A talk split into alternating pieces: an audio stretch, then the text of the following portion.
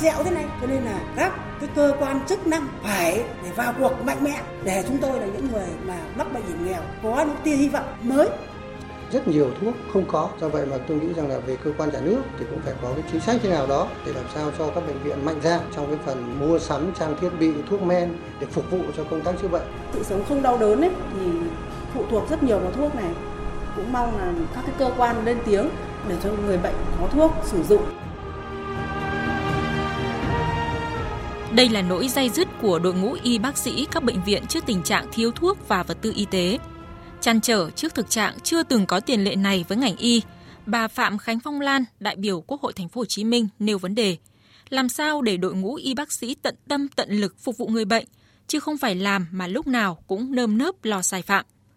Theo bà Lan, nếu các cơ sở y tế đáp ứng hết các quy trình đúng thủ tục luật lệ đấu thầu thì lại dẫn tới là không có hàng hoặc là sản phẩm đó không đáp ứng về mặt chất lượng. Có những trường hợp bệnh viện đã trúng thầu, sau đó vài tháng nếu địa phương khác đấu thầu được thuốc đó với giá rẻ hơn thì cơ quan bảo hiểm xã hội lại yêu cầu phải áp theo giá rẻ hơn đó và bệnh viện phải xuất toán. Quy định này khiến cho các cơ sở y tế hết sức vất vả để làm lại hồ sơ, giải trình các cơ quan chức năng. Theo bà Phạm Khánh Phong Lan, hoàn toàn có những cách thức tốt hơn để bệnh viện sớm có thuốc điều trị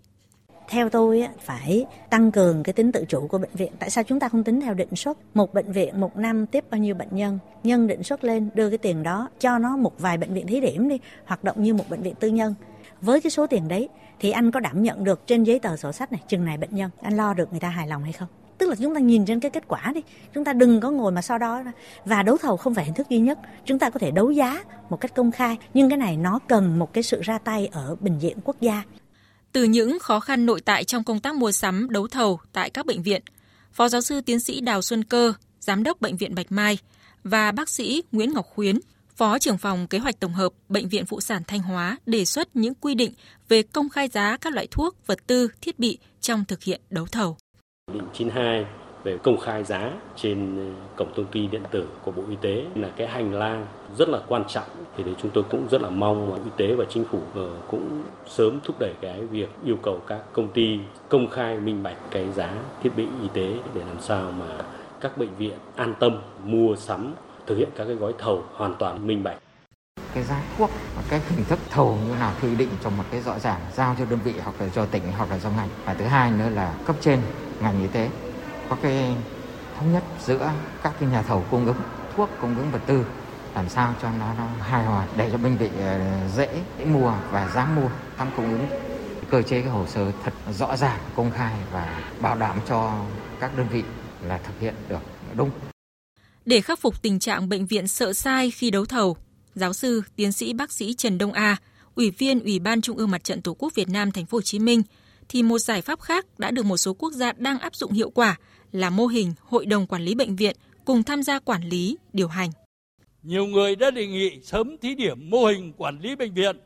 theo phương thức mới đối với các đơn vị tự chủ tài chính thay vì chỉ có ban giám đốc cần có thêm hội đồng quản lý gồm các nhà chuyên môn của nhiều lĩnh vực để hạn chế sai sót vì bác sĩ ban giám đốc bệnh viện chỉ học chuyên môn là chính còn tài chính hành chính không biết nhiều cũng về việc làm sao để bệnh viện không lo sai phạm, tiến sĩ Nguyễn Sĩ Dũng, nguyên phó chủ nhiệm văn phòng Quốc hội cho rằng cần điều chỉnh ngay những cơ chế pháp luật trong đấu thầu để không tồn tại câu chuyện trước sau gì nếu mua sắm thì vẫn sai phạm. Phải có một cái phương pháp tư tưởng là một cái một cái cách tiếp cận tức là pháp luật đã phức tạp như vậy mà khó tránh khỏi cái chuyện là không vi phạm ấy. thì mức độ chế độ trách nhiệm nó phải khác nhau. Ví dụ như là anh cũng có vi phạm, nhưng mà chủ yếu là anh để thúc đẩy có sớm vật tư, thiết bị để có thuốc cho người dân, cho người bệnh. Thì vì cái đó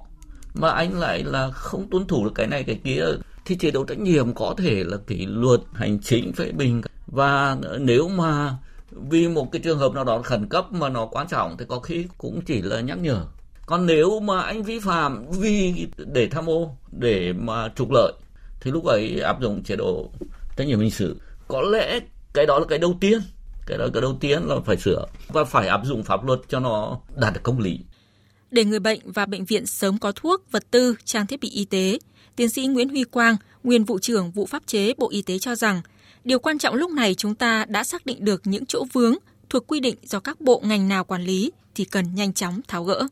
Chúng ta cần phải có một cái đánh giá tổng thể, tìm ra được cái thực trạng đúng của nó. Là tại sao bây giờ người ta lại không có cái tham gia đấu thầu. Nó vướng ở đâu về thể chế, nó vướng ở đâu về quá trình tổ chức thực thi, nó vướng ở các cái nguyên nhân khách quan, nguyên nhân chủ quan nào. Và từ đó thì nếu như nó quy định mà vướng ở các cái luật mà thuộc thẩm quyền quốc hội thì phải trình với quốc hội để ra cái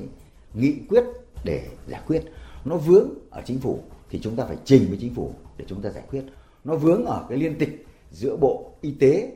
bộ tài chính bộ kế hoạch đầu tư thì chúng ta lại phải cùng với các bộ đó để chúng ta giải quyết nó vướng ở các văn bản luật mà thuộc thẩm quyền của bộ y tế thì bộ y tế phải đứng ra giải quyết và có như vậy thì chúng ta mới có thể từng bước tháo gỡ được các cái khó khăn vướng mắc để công tác đấu thầu lập lại trật tự bình thường.